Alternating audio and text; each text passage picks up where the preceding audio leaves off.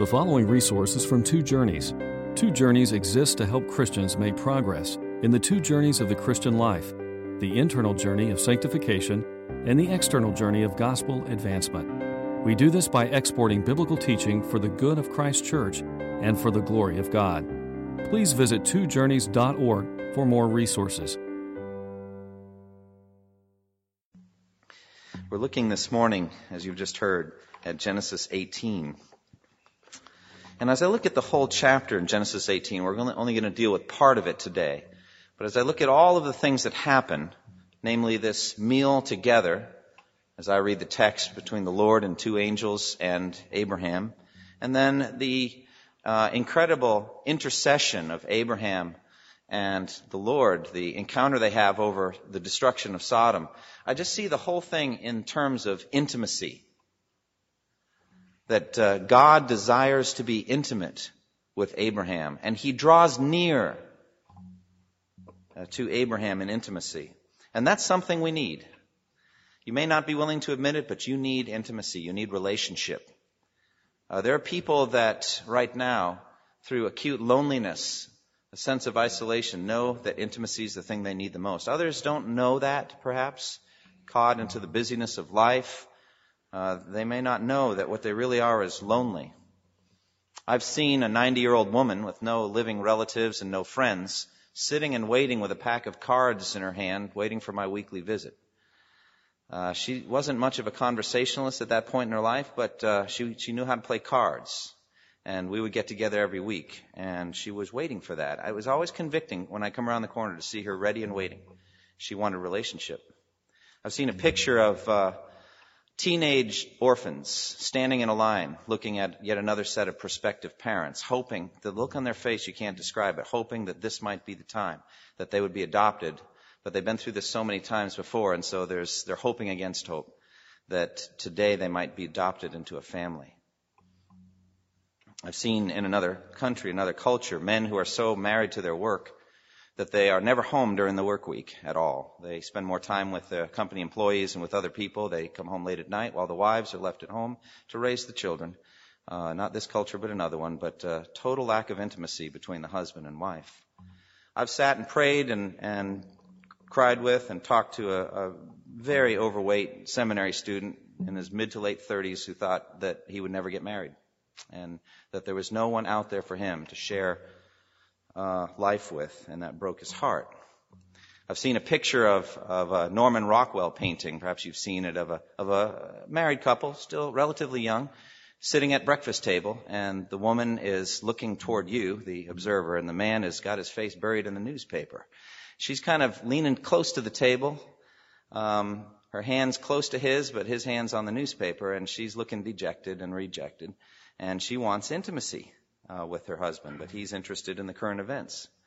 I've seen these things, but I've never seen the perfect and absolute intimacy that the Father and the Son enjoyed before the foundation of the world. I've heard about it, I've read about it, but I've never seen it.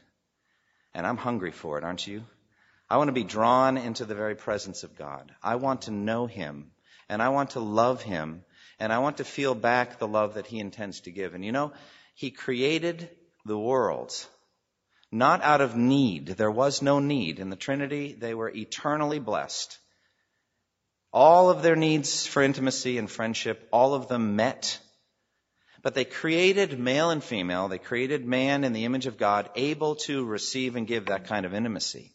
But sin entered in, didn't it, and destroyed everything. And it's been God that's been working to bring us back into relationship, one with another, yes, but ultimately with Him. That we would be reconciled to our Creator that we would be intimate with him. And I see that in this chapter, and many other places, but I see it here. If you look with me at uh, this chapter, beginning at verse 1 and 2, it says, The Lord appeared to Abraham near the great trees of Mamre while he was sitting at the entrance to the tent, to his tent in the heat of the day. Now, to me, verse 1 is very important. There are lots of different interpretations about who these three individuals are. Some say they're just three angels, some two angels and the Lord. Perhaps the angel of the Lord, perhaps Jesus Christ uh, before he was incarnate through the Virgin Mary. That's the way I read it. I read that this is the Lord and two angels. Now, if you have a different uh, interpretation of the text, and if the Lord gives you a chance to preach a sermon on Genesis 18, you can do it differently then. But I'm going to read it that this is uh, intimate fellowship between the Lord and two of his angels and Abraham. Because the Lord appeared to Abraham. Do you see that right there in verse 1? And it's the Lord that remains standing there, or Abraham remains standing before the Lord when he intercedes. There's a continuity in the text here uh, of encounter between God and Abraham. And so it says, the Lord appeared to Abraham near the great trees of Mamre while he was sitting at the entrance to his tent in the heat of the day. Abraham looked up and saw three men standing nearby, and when he saw them, he hurried from the entrance of his tent to meet them and bowed down low to the ground. Now, the first thing I want to say about intimacy with God is you only get as far as God permits. Let me say that again. You will only get as far in intimacy with Him as He permits. You understand that, don't you? And that's something, in effect, that works in all relationships. You can only be as intimate with another individual as they open up and allow you to be. And how much more is it true of God than it is of a king or an emperor in the world? When I was living in Japan, you couldn't just get close to the emperor. You know, you couldn't wake up and say, or, or make a, you know, your, your New Year's resolutions. I'd like to be the emperor's friend this year. You know, I'd like to get close and I'd like us to be friends. Uh, that's not going to happen if he doesn't want it to happen. Well, if that's true of a figurehead emperor like that in Japan, how much more is it true of the eternal God of the universe? You only get as far as God permits. And therefore, what I say is in this text and in other places too, it's God who must take initiative in intimacy. He's the one that comes to us. He's the one that sets the pace. He's the one that discloses himself to us. He reveals himself, or he doesn't. It's God who takes the initiative here with Abraham. And the beautiful thing is that God has taken initiative with us in Christ, hasn't he? He's drawn very near. He is Emmanuel, God with us. He, he has come and drawn near to us. He's tabernacled with us. We have seen him in the flesh. We beheld his glory. He is God in the flesh. He's taken initiative. And here he is with Abraham taking initiative. And so the Lord comes, and we see immediately Abraham's model of hospitality don't we? And this is a, this is a, a great textbook here in Genesis 18 on how to be hospitable. There are many biblical commands on hospitality.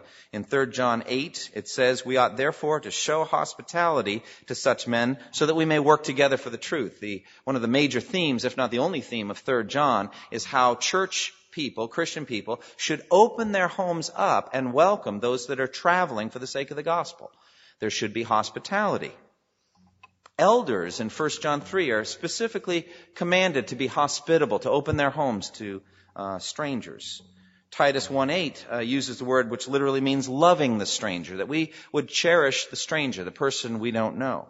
And then Jesus in Matthew 10, when he sent the uh, 12 disciples out two by two to do gospel ministry, he said, whatever town or village you enter, search for a worthy person there and stay at his house until you leave. And then at the end of the chapter, he talks about what that worthy person might get for hospitality. And he said in Matthew 10:40, "He who receives you receives me, and he who receives me receives the one who sent me.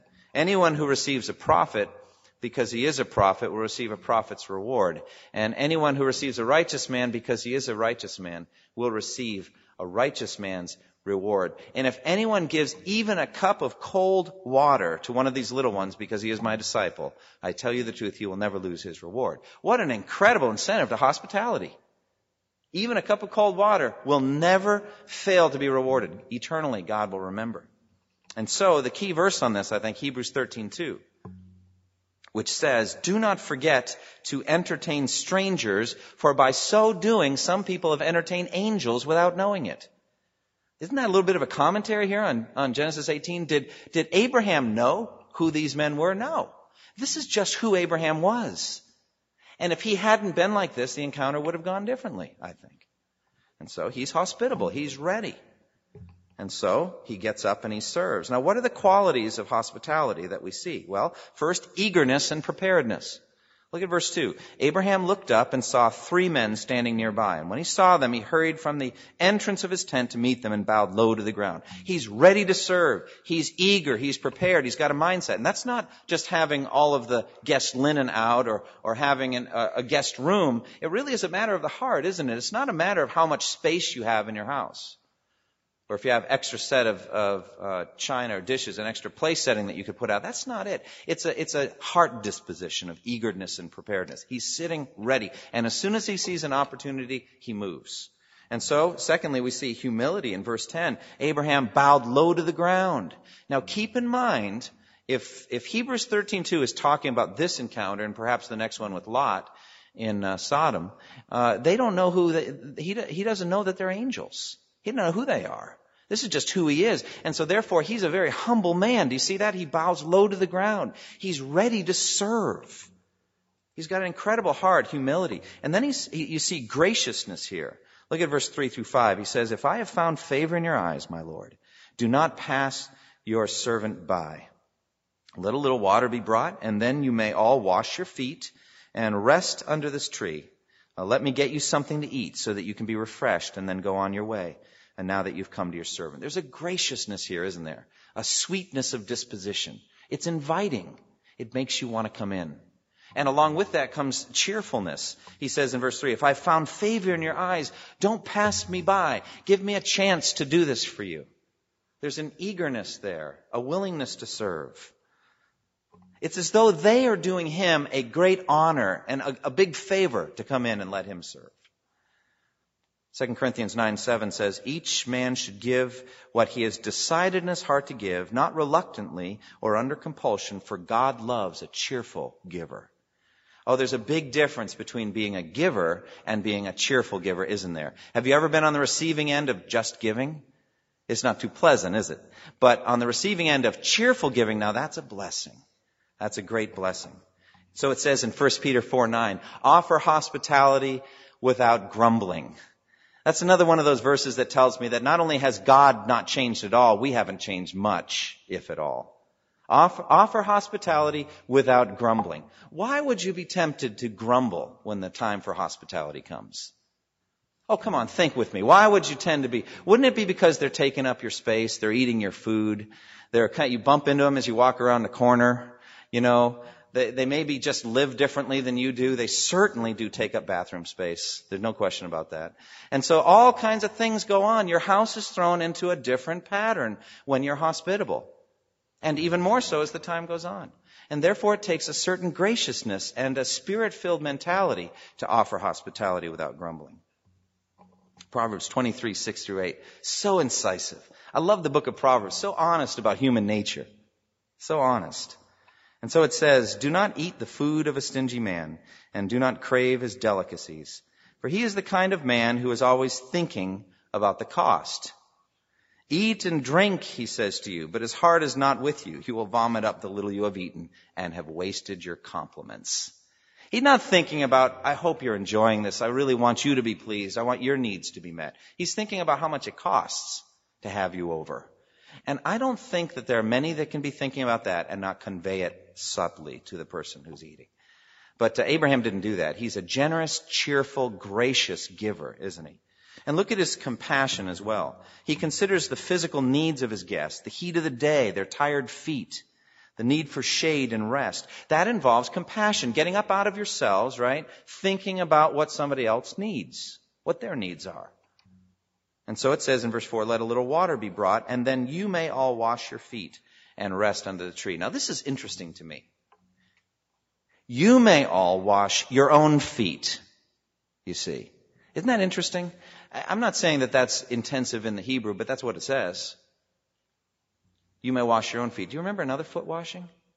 When Jesus did it for somebody else? You see, even the lowest servant didn't do this for somebody. You, let me provide some water and you can wash your feet. And it was not expected. No servant would be expected to do this. And there's Jesus down on his hands and knees washing his disciples' feet. What an incredible picture of lowliness you call me teacher and Lord, and rightly so, for that is what I am. Now that I, your Lord and teacher, have washed your feet, you should wash one another's feet. I've given you an example that you should do for each other as I've done for you. And so the lowest of the low, that's what Jesus was. Lower than any, even Abraham here didn't do that. But he said, let a little water be brought. But he's compassionate and he's a servant. He uses terms like my Lord, and now that, you know, give me a chance to serve. There's an attitude here of servanthood and of generosity. Look at verse 6 through 8.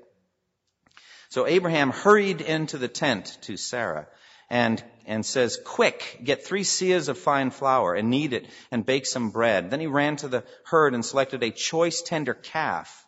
Now think about a calf. That's a big animal, really. And it's the best. I mean, this, he's giving the best here, the choice tender calf, and gave it to a servant who hurried uh, to prepare it. He then brought some curds and milk and the calf that had been prepared and set these before them. And while they ate, he stood near them under a tree. Now, I've thought a lot about this encounter. And uh, I wonder how long it took to take the three seahs of flour and you know knead bread and cook it. And you know how long did it take to slaughter a calf and prepare it and set it in front of this was not McDonald's okay? This wasn't 6 minutes. This took a long time. I just think we're in too big a rush. Do you get that feeling? We've become so hurried that we cannot show hospitality to one another. It takes too much time but these folks were there for hours, literally. And almost you have to go overseas to see this kind of thing. The hospitality, the generosity, the willingness to just be there and be together for a long time. Well, all of that hospitality merely set the table, as it were, or set the, set the course for intimacy with God. Hospitality set the door, open the door for intimacy. God is hospitable to us. And we reflect that to one another by being like Abraham here. Abraham did not know who these men were. It didn't matter to him. He just wanted to treat them right. And so he opens the door for intimacy with God. Now, along the way, we also see some things about Abraham's family life too, don't we? Let's take a minute and look at what glimpses we can get of the way his family was structured. Okay, Abraham is, in this account, the unquestioned head of his household. Do you see that? There's no doubt about it. He's the head of the house. He gives orders to his wife. He gives orders to his servants. He takes responsibility for the uh, guests. He doesn't leave that to his wife. He is out in front meeting the, the guests and he himself is serving alongside them. He's working just as hard as they are. But he's the, he's the head. He's a servant leader in his house. Sarah graciously submits to her husband. There's no arguing back like, we're just out of fresh flour. I tell you, you know, and none of the give and take, you know what I'm talking about? She just goes and she, she knows she wants to be as hospitable as he does. They're on the same page here. There's no difference. And so she's ready to go. And, and he says to her, quick, get three seahs of fine flour. Fine flour, the best you've got. And uh, knead it and bake some bread. Later on in the passage, we're not going to get to it today, but just look at verse 12. After, actually, we'll get to part of it today, but verse 12, uh, Sarah laughed to herself, it says, and uh, it says, After I am worn out and my Lord is old, shall I have this pleasure? Interesting what she calls him. Adon is the Hebrew word from which we get the word Adonai, which is another word for God. It simply means my Lord or my master, one in authority over me. That's what she calls him. Peter picks up on this, this very title of respect here in 1 Peter 3, talking about wives. And he says this, your beauty should be that of your inner self, the unfading beauty of a gentle and quiet spirit, which is of great worth in God's sight. For this is the way the holy women of the past, who put their hope in God, used to make themselves beautiful. They were submissive to their own husbands, like Sarah, who obeyed Abraham and called him her master. You are her daughters if you do what is right and do not give way to fear. Sarah is a godly role model here, isn't she, of a woman who submits graciously to her husband. And then you see Abraham's servants graciously submit also to his leadership, his authority. He tells the servant to do what, what to do, and he obeys immediate, immediately. Look at verse 7. Then he ran to the herd and selected a choice tender calf and gave it to a servant who hurried to prepare it. Do you see the hurry? Abraham is able to keep his servants moving along. There's no sluggishness here because the servant loves his master and wants to obey. Uh, it's important to the servant that the master looks good here with these guests. And so his home is well ordered. Do you see that? And what a godly testimony. What a godly testimony is a well ordered home. What a powerful weapon in the hands of the Lord for the advance of the kingdom. A home like this. A man who's the head, not the passive male syndrome, hanging back, waiting, but he's leading. He's a servant. The wife loves her husband, graciously submits. Any that are in the household also submitting. And so we see Abraham taking uh, an active role. He's a hard worker, and his home is well ordered. Look at God's assessment of Abraham's family and future, verse 18 and 19. It says, Abraham will surely become a great and powerful nation, and all nations on earth will be blessed through him. For I have chosen him so that he will direct his children and his household after him to keep the way of the Lord by doing what is right and just, so that the Lord will bring about for Abraham what he has promised him. You know what I get out of this? A well-ordered home was essential to the carrying out of the plan of God here. Follow the logic. Look at 18 and 19. Note the so that's and the fors. Abraham will be a great and powerful nation, and all nations on earth will be blessed through him. That's the original Genesis 12 promise. For I have chosen him. So God's choosing of Abraham is the ground of him being a great and powerful nation and the, a blessing to the ends of the earth. Unconditional election for the purpose of blessing the ends of the earth. Well, I've chosen him so that he will direct his children after him to keep the way of the Lord. Do you see the connection there? In order for him to fulfill that role, he's got to direct his children to keep the way of the Lord so that the Lord will bring about for Abraham what he has promised. Do you see that? How important and essential is a well-ordered home to the redemptive plan of God. And Abraham, our father in faith, an example of a godly home. Then comes the fellowship meal. It says in verse 8, He then brought some curds and milk and the calf that had been prepared and set these before them. And while they ate, uh, he stood near them uh, under a tree. And so we see this fellowship, the, uh, the deepest desire of God as revealed in Scripture in terms of our relationship with Him is this kind of intimacy and fellowship. He wants to remove the sin barrier so that He can sit at table with us. Isn't that incredible? God and man at table are sat down. What a beautiful song. Wasn't that incredible? Encourage Connie later. It was just beautiful. What a great message. God and man at table are sat down. God has an interest in this over and over in scripture. For example, in Exodus 24, 7 through 11. Don't turn there, but just listen. Then Moses took the book of the covenant and read it to the people, and they responded, We will do everything the Lord has said. We will obey. Moses then took the blood, sprinkled it on the people, and said, This is the blood of the covenant that the Lord has made with you in accordance with all these words. The blood, a symbol of the blood of Jesus Christ shed on the cross, making it possible for us to sit at table with Him. You see what I'm talking about? Without the shed blood, there's no reconciliation, there's no forgiveness.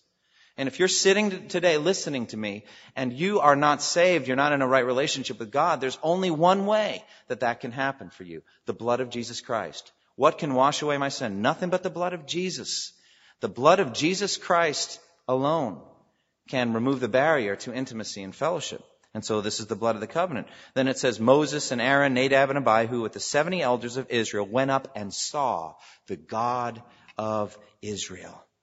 Under his feet was something like a, an expanse made of sapphire. Clear as the sky itself. But God did not raise his hand against the elders of the Israelites. They saw God and they sat down and ate to eat and drink. Isn't that incredible? Fellowship. They saw God and they ate and drank. A fellowship meal with God.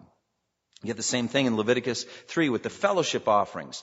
Portion gets burned up to God symbolically. That's the part he eats. He consumes it. And then there's a portion eaten by the priests that are taking part in the fellowship offering. And then there's Psalm 23 in which the psalmist says, You prepare a table before me in the presence of my enemies. You anoint my head with oil. My cup overflows. Surely goodness and love will follow me all the days of my life. And I will dwell in the house of the Lord forever. God and man at table sat down forever. That's what David wanted out of his relationship with God. And then there's Christ's teaching. He taught much about this. Matthew 8, Jesus said, I tell you that many will come from the east and the west and will take their places at the feast with Abraham, Isaac, and Jacob in the kingdom of heaven. There's a feast in the kingdom of heaven. And then Jesus' parables, Matthew 22, 2. The kingdom of heaven is like a king who prepared a wedding banquet for his son. Do you want to sit at that table? I do. Oh, I want to be there. Not just to taste the food, I wonder what that'll be like. I have an interest in that. But especially that the host of table would be adored, that we could worship the one who paid the price to get us there. He's the feast, isn't he? He's the feast. He's the one that we get when we die. And so Jesus, the night before he was crucified, he said to them, I have eagerly desired to eat this Passover meal with you. That's Luke 22:15. That's an insight into Christ, isn't it? I wanted to do this. I have yearned to eat this meal with you. It's interesting to me, and I've noted before, that after the resurrection of Christ, there are four encounters that have to do with food. I find that interesting. I, don't just take it lightly. I think it's significant that Jesus spends a lot of time eating things after his resurrection. For example, he takes the uh, piece of broiled fish in front of them all in Luke 24 and proves that he's got a resurrection body. He says, in effect, I'm set to go for the wedding banquet, looking forward to it. He's got a, he's got a resurrection body. He can eat fish and consume it. Before that, on the road to Emmaus, remember, it wasn't until he took bread and broke it that their eyes were open and they realized who he was. A fellowship meal, sitting at table with Jesus, the resurrected Lord. And then in Acts 1 4, it says, on one occasion while he was eating with them, he gave them this command. Don't leave Jerusalem, but wait for the gift the Father is going to send, the Holy Spirit. So he's sitting there eating with them. And then there's the fish broiling thing going on in John 21 as he was making breakfast for them. That's four post-resurrection eating encounters. But how much more then the promise of eternal fellowship with God. Revelation 3:20 says, "Behold, I stand at the door and knock. If anyone hears my voice and opens the door, I will come in and eat with him and he with me." Intimate fellowship is what that's talking about. And then the final wedding banquet, when it says that God himself will be with them and be their God. And it says in Revelation 19:9, "Blessed are those who are invited to the wedding supper of the Lamb." And then he added, These are the true words of God. And so we see the intimate meal, intimate fellowship uh, between Abraham and God. The second aspect of intimacy that we're going to look at this morning is the personal revelation to Abraham about Sarah. Essential to intimacy is sharing knowledge. The fact that we know things about each other. We know what we're doing. We make, we, we lay our plans open and we lay our hearts open to each other. He says, I no longer call you servants, I call you friends because a master doesn't let his servant know everything he's doing. But you are my friends because everything that I've heard from my father I've made known to you. There's an intimacy, and that means I'm going to share my plans with you. And so there's an advancing knowledge here concerning the covenant. Look at verse 9 and 10. Where is your wife Sarah? They asked him. There in the tent, he said. Then he said, or the Lord said, I will surely return to you about this time next year, and Sarah, your wife, will have a son. Now this is the advancing of the covenant. We've seen this, haven't we? It's just being unfolded, unfolded. Or perhaps like a scroll, just rolled out a little more, a little more. A little more knowledge, a little more knowledge every time. First, leave your country and your people. Abraham, Ur of the Chaldeans, leave your country and your people and your father's household and go to the land I will show you. Then when, once he gets to the land, he says, I will give this land to you and to your offspring forever. And then when he comes back to the land after the time in, in, in Egypt, he comes back and he tells him more about the extent of the land after that conflict he has with Lot or their shepherds have. And then in the great chapter, the covenant chapter, Genesis 15, he reveals to him that his descendants will be as numerous as the stars of the sky. And he tells him specifically what tribes are going to be removed from the land so that his offspring can in, inherit it forever. And the covenant cutting ceremony is so powerful. And then in Genesis 17, a little further with the covenant sign of circumcision. And more things revealed. He said it's specifically through Sarah's son Isaac, okay? Hagar, no. Ishmael, no. It's specifically, specifically through Sarah and through Isaac that your offspring will be named. And now here in this chapter, we have more unrolling. I'm going to tell you exactly when it's going to happen. Sometime in the next year, I will return and Sarah will have a son. Oh, the light at the end of the tunnel. How long has this couple been waiting? He's 99 years old. He's going to be 100 years old when Isaac's born. Sarah is 90. They've been waiting an awfully long time. And so the time has come. Well, not only is it an advancing knowledge of God's redemptive plan and his timing, but there's an advancing knowledge here of Sarah's heart. Sarah reveals her heart a little bit here. Look at verses 10 through 15. It says, Now Sarah was listening at the entrance to the tent which was behind him. Abraham and Sarah were already old and well advanced in years. and Sarah was well past the age of childbearing. So Sarah laughed to herself as she thought, after I'm worn out and my master is old, will I now have this pleasure? Then the Lord said to Abraham, why did Sarah laugh and say, will I really have a child now that I am old? Is anything too hard for the Lord? I will return to you at the appointed time next year and Sarah will have a son. Verse 15, Sarah was afraid, so she lied and said, I did not laugh. but he said, yes, you did laugh. And so we see the unfolding of Sarah's own heart. And this is what God's redemptive plan does in part. As circumstances around you change, you're going to start to get to know who you are. And sin is going to bubble to the surface. And it's always painful, isn't it? I mean, the greatest pain in my life, and probably in yours too, is our own sin. It's my own sin for me, isn't it? It's the thing that hurts the most. And we didn't know it was in there, but it, has been there all along. God knew it. He searches our hearts and our minds.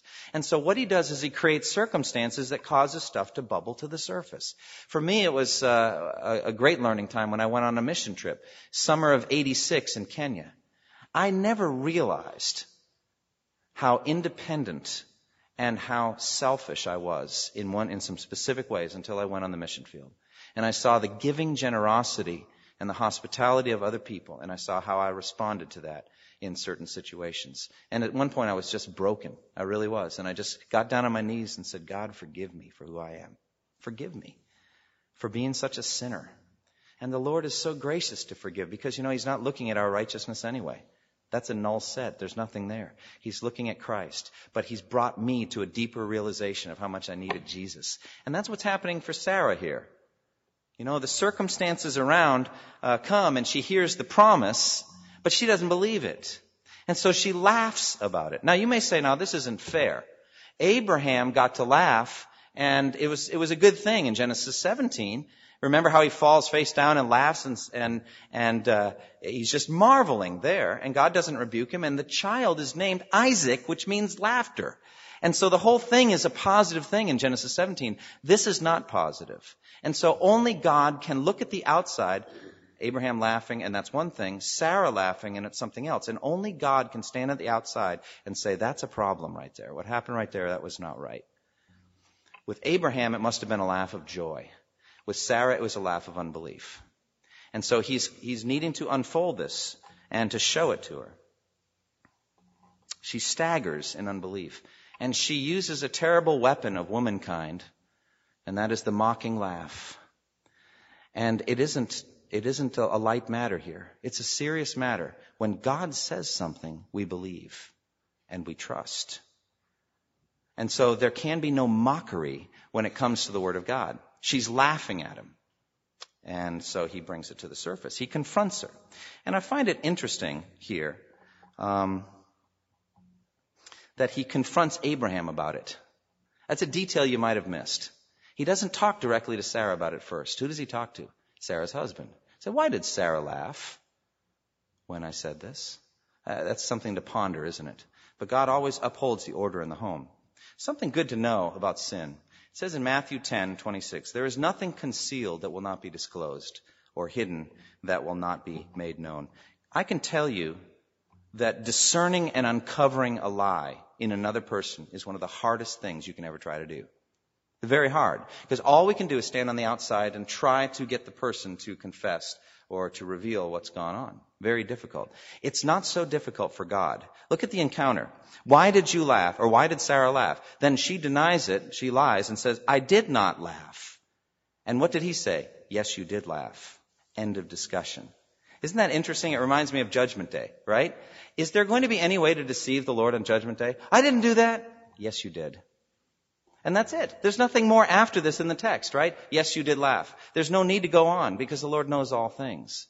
And so it says in Romans 2:16, Paul talking about judgment day, he says this will take place on the day when God will judge men's secrets through Jesus Christ according to my gospel. So our secrets are going to be laid bare, and then only the blood of Jesus Christ will suffice that we might have forgiveness of sins.